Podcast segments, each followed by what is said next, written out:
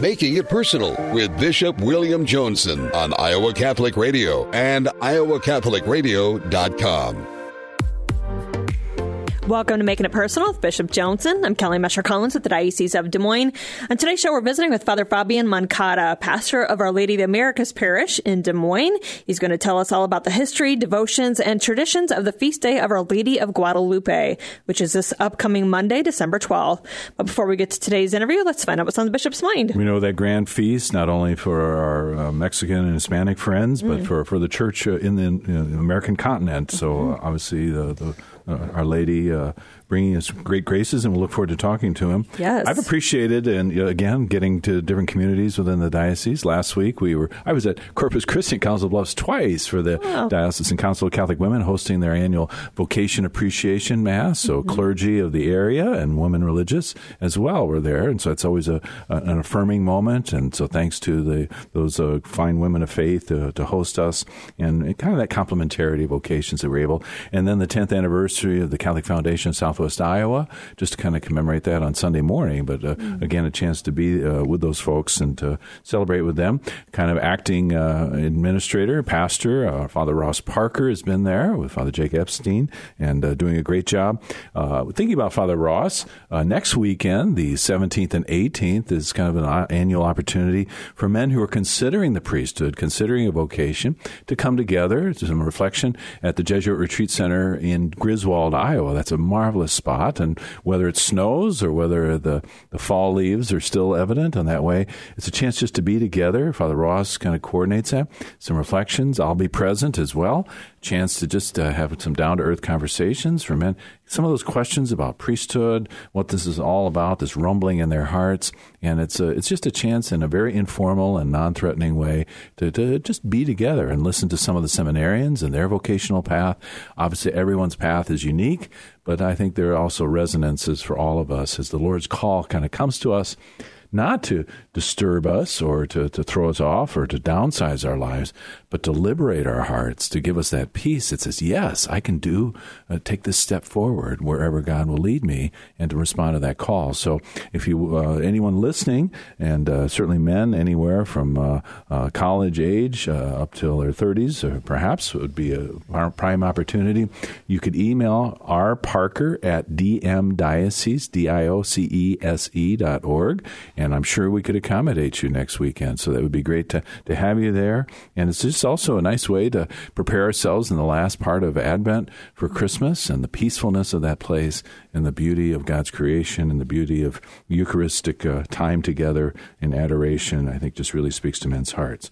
Uh, looking forward to this coming weekend as well. The opportunity to be with the folks at St. Patrick's in Lenox, uh, celebrating 150 years uh, for them. Uh, Father Emmanuel Bassi, their administrator, hosting us for that. And then there's going to be a kind of an Advent uh, prayer musical concert at St. Ambrose Cathedral. There's several concerts coming up mm-hmm. uh, in the weeks ahead, but this is one kind of sponsored with an international flavor with the uh, you know, Burmese community, the Eritrean community, singing some of their music, that uh, Advent and Christmas. So, uh, and then also the opportunity to support the prospect of some young people making it to uh, NCYC, the National Catholic Youth Conference, mm-hmm. maybe even World Youth Day in Lisbon, Spain next year. It takes place in uh, late uh, July, early August of 2023. So uh, well represented on that. So invite the folks to consider that. And then obviously, then we move into the vigil uh, of Our Lady of Guadalupe that night. And I'll be present at Our Lady of America's Church as Father Fabian has graciously invited me to have a little message before they, they start their pilgrimage uh, going forward. So grateful to do that. I also just want to share some news that I shared with the diaconate community. Uh, we're going to, uh, you know, uh, this past week, uh, Deacon Jim Houston of St. Pius in Urbandale assumed the position of director, director of the permanent diaconate program for the Diocese of Des Moines. So that's a new position, but kind of brings some coherence to all that we're about. And then Deacon Matt Halbach of St. Luke's in Ankeny will take the reins from Deacon Ron Myers as the director of their formation. So some, some new faces in these roles, but I think continuity of spirit, but also that freshness, that uh, that vocation too is something we want to call forth in our diocese. All right, we're going to take a quick break. You're listening to Making a Personal with Bishop Joensen.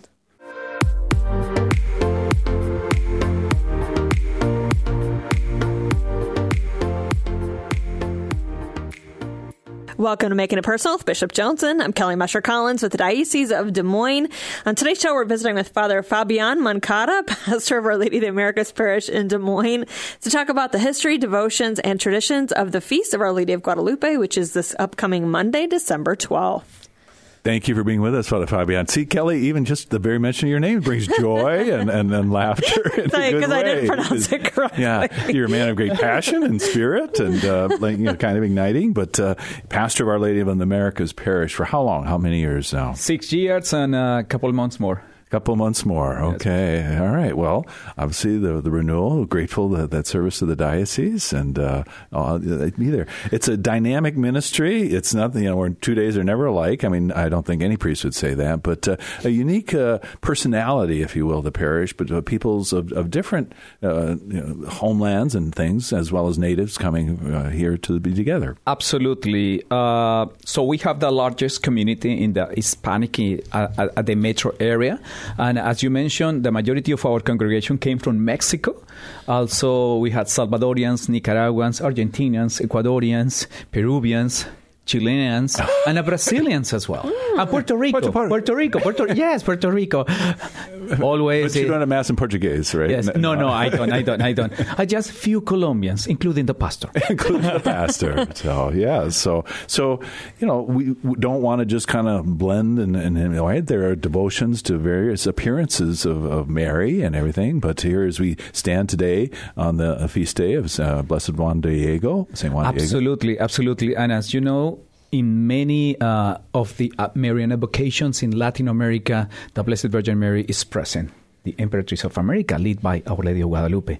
And today, San Diego feast as well, you know? Ah. So we celebrate San Juan Diego, the indigenous Mexican Catholic convert whose encounter with a, verse, with a Virgin Mary began the church devotion to Our Lady of Guadalupe.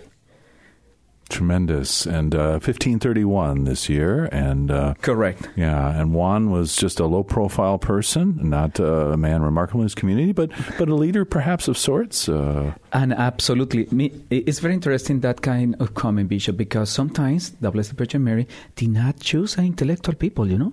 Sophisticated people, simple people, in this case, an indigenous so that is a very proactive and a, a merit about a conversion, and at the same time, how the Lord manifests His glory to simple people. Like ah. you and me. Sorry. St. Bernadette and, and, others as well. But I mean, and every time the story is told, new layers are unfolded for me. I mean, even in its simplicity, there's so much richness and texture to this. Uh, so, St. Juan, was he already a, man who had been uh, embraced the Christian faith uh, proclaimed by the Spaniards, or so, and was he a catechist in any way? So let's back to 1474. Uh, 50 years before receiving the name of Juan Diego at his baptism, a boy named Coahuila Truasen. Hey, bravo.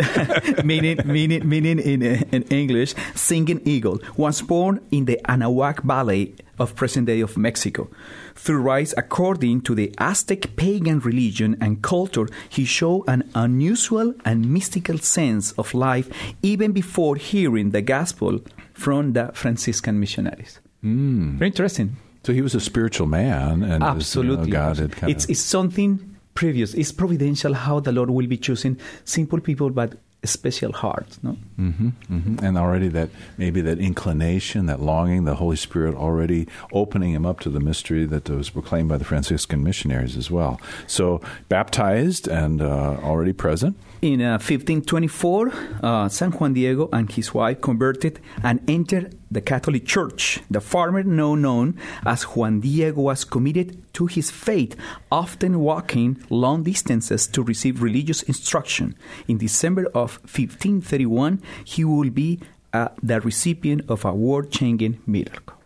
Oh, and the anticipation. Is he on his way to church early in the morning? Exactly, uh-huh, exactly. Uh-huh. San Juan Diego, December the 9th, was hurrying to Mass to celebrate the feast of the Immaculate Conception.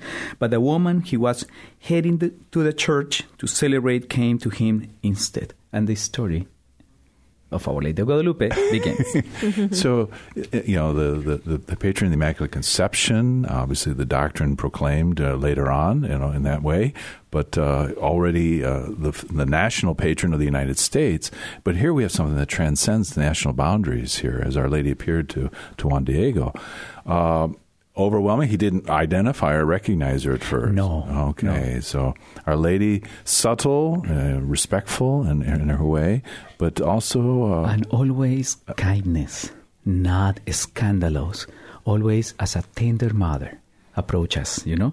Mm-hmm. During the apparitions, the Blessed Virgin Mary said to Juan Diego, My son, I love you. I desire you to know who I am I am the every Virgin Mary, Mother of the true God, who gives us life and maintains its existence. He created all things. He is in all places. He is Lord of heaven and earth. And I desire a church in this place where your people may experience my compassion. All those who sincerely ask for my help in their work and in their sorrows will know their mothers near in this place. Here I will see their fears, and I will console men, and they will be at peace. Words worth pondering and praying over, you know, and, uh, as he received them. So, really, kind of a, a, new shoot shall sprout from the stump of Jesse, a new shoot in that of, of a church that she envisioned. That maybe his pilgrimage would be reduced in distance, but would be ever, ever more, uh, I think, uh, attractive and inviting to flourish a new experience with the motherhood of God in our life. You know, mm-hmm. I mean, it's present is present. Mm-hmm. And did Juan, yes, you know, right away, or was there was there some kind of coming to fathom what this meant, and you know, how did the Blessed Mother, uh, in her compassion, help him to come to even great faith and trust that this was a, a genuine uh, manifestation? This is an, uh, an, an, a very interesting point because nobody expecting that uh, these kind of people will be access to that transcendental manifestation. The, the Blessed Virgin Mary continued talking to Juan Diego and said clearly, Know for certain that I am the perfect and ever Virgin Mary, Mother of the true God. Here I will show and offer all my love, my compassion, my help and protection. I am your merciful Mother, the Mother of all who love me, of those who cry to me of those who have confidence in me. I will hear their weeping and their sorrows, their necessities and misfortunes. Listen and let it penetrate your heart. Do not fear any illness or anguish or pain. Am I not here who am your mother? Are you not under my shadow and protection? Am I not your fountain of life?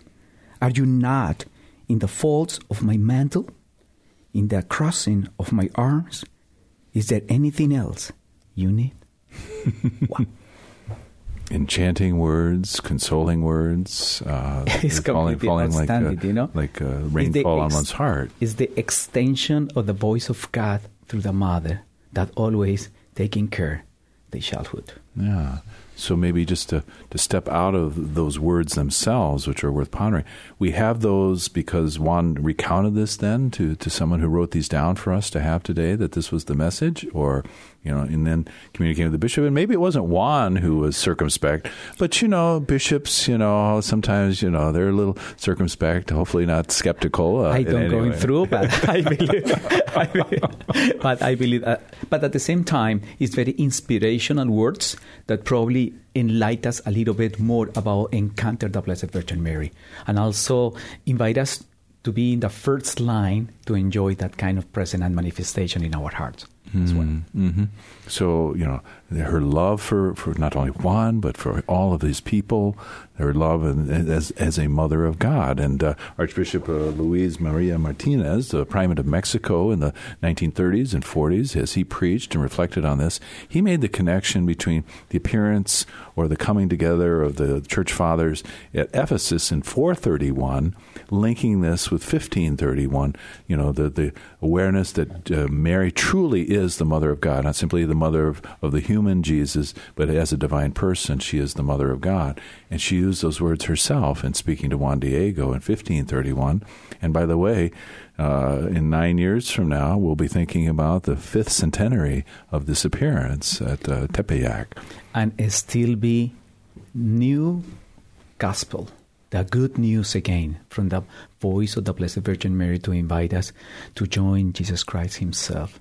That is, that is, that is very remarkable for us. And it's very interesting also the demographic ex- exploration about this reality. It's in a uh, completely illiterate community, illiterate people, that uh, only open hearts and mind to receive the graces from the Blessed Virgin Mary.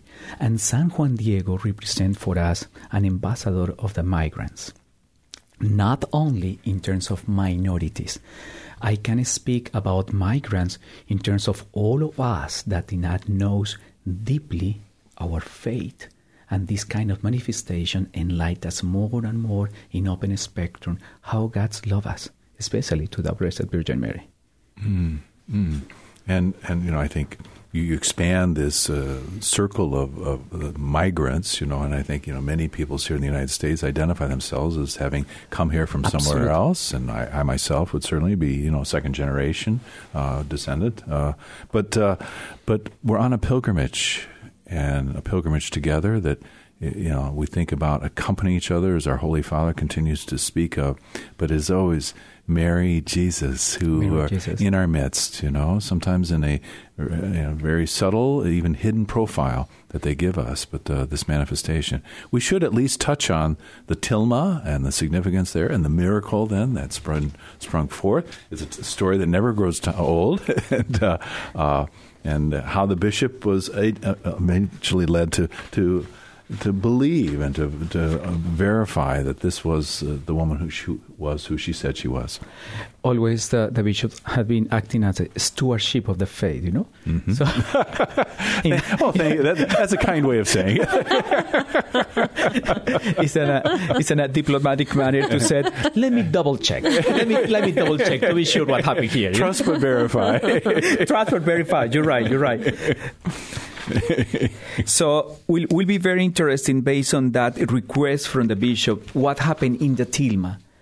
The tilma have very very interesting data. Obviously we, we don't have plenty of time to describe carefully. But the tilma defies the efforts of science to explain its creation.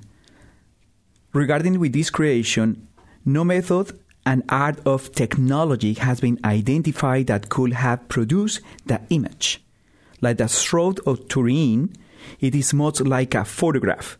The Shroud, a negative image, the Tilma, a positive image. Regarding its survival, the Tilma has survived for 500 years, despite being made of cactus fiber, which typically disintegrates in 20 to 40 years.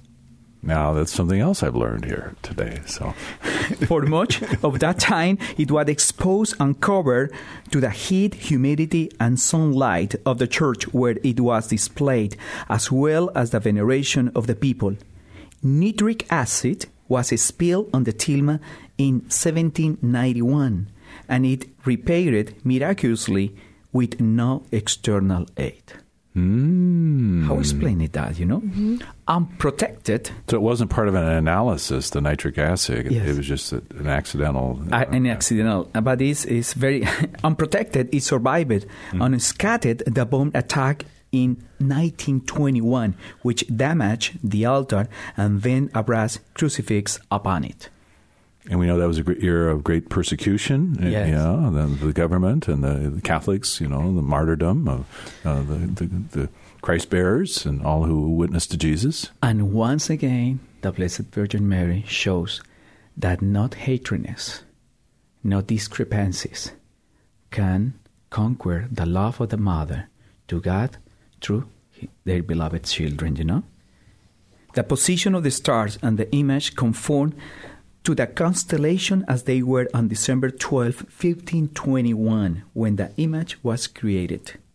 Recent investigations have shown that when the tilma is enlarged, 2,500 times, the Virgin Mary's eye has the reflection of all the people who were present when the tilma was revealed to the Archbishop.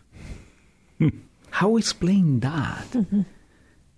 I mean, this kind of very unexpected data and at the same time extraordinary expressions only can conquer by love and faith. Mm-hmm. Even the science cannot prove that. Mm-hmm.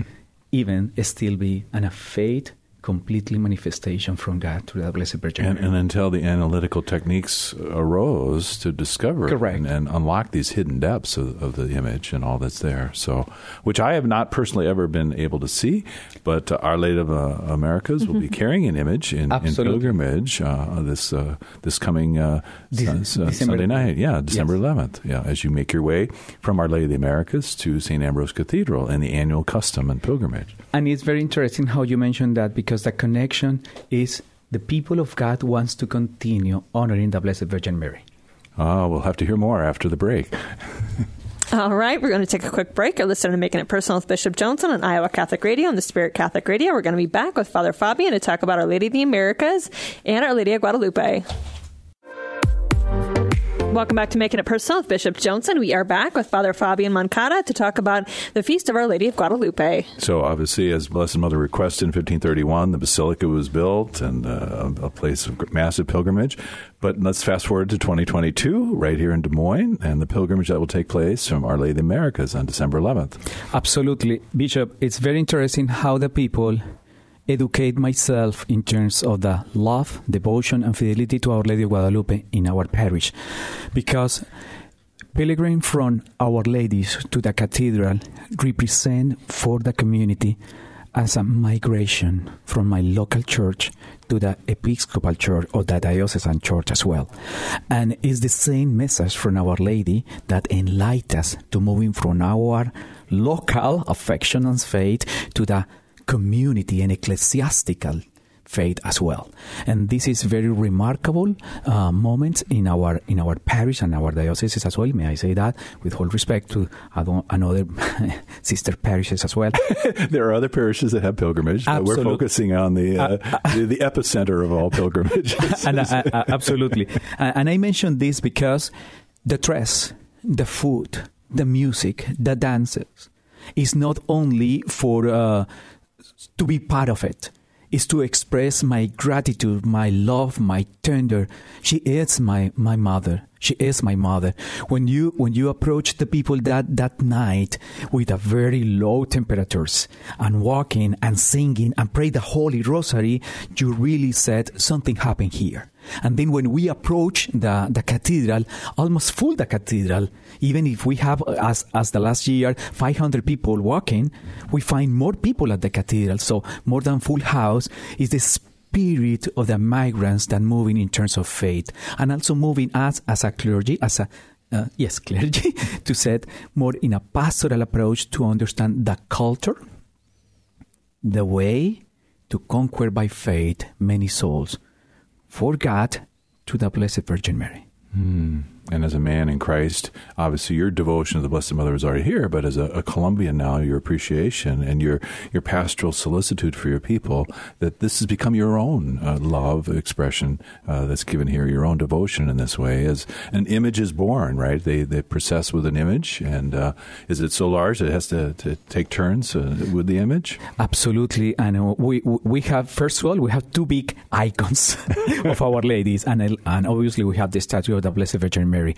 We decide to move it in a trailer, the Blessed Virgin Mary, because people had been fighting to take the Blessed Virgin Mary, not in terms to be to be the movie star, but to have the Blessed Virgin Mary close to them. Mm-hmm. So this is a very remarkable moment, especially when we walk in. People still pregnant women, babies, children, oldest, youngest.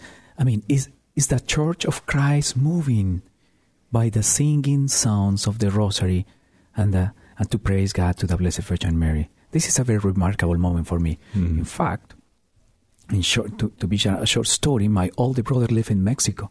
He lived in, in Querétaro. And he's in, in Mexico thanks to Our Lady of Guadalupe based on the devotion of my mother.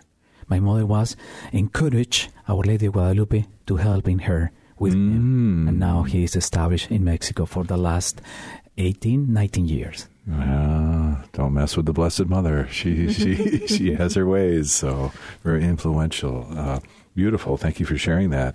Um, the festivities that surround obviously the Eucharist at the Central. We only have probably thirty seconds left here. But uh, then does it continue on into the night after the midnight mass, or after the midnight mass we have that daily mass because normally our church is open because the people wants to offer roses to the Blessed Virgin Mary and pink and red pink and red is the, is the, is the manner and color preferred for the people to honor in Our Lady. Mm, and obviously the music, the festivity, the food that, that surrounds yes. oh. traditional Mexican food as that dresses uh, traditional Mexican as well. So our listeners, particularly in Central Iowa, but maybe from around, who might want to partake, they're just welcome to come. There's no Absolutely. feeling that they would be uh, strangers uh, in any way. Strangers, Anglo, African, whatever. And remember, Saint John Paul II, she is the Imperatrice of Americas. And Americas start Alaska until the Patagonia. Mm. So all America with a cover of the Blessed Virgin Mary. Beautiful. Oh, may the, the night be filled with stars on, on Sunday night. This has been another edition of Making It Personal with Bishop Joensen. You can hear Making It Personal with Bishop William Joensen every week on Iowa Catholic Radio and iowacatholicradio.com. Support for Iowa Catholic Radio and Making It Personal is provided by Serra Vocations Ministry. Learn more at joinserra.org.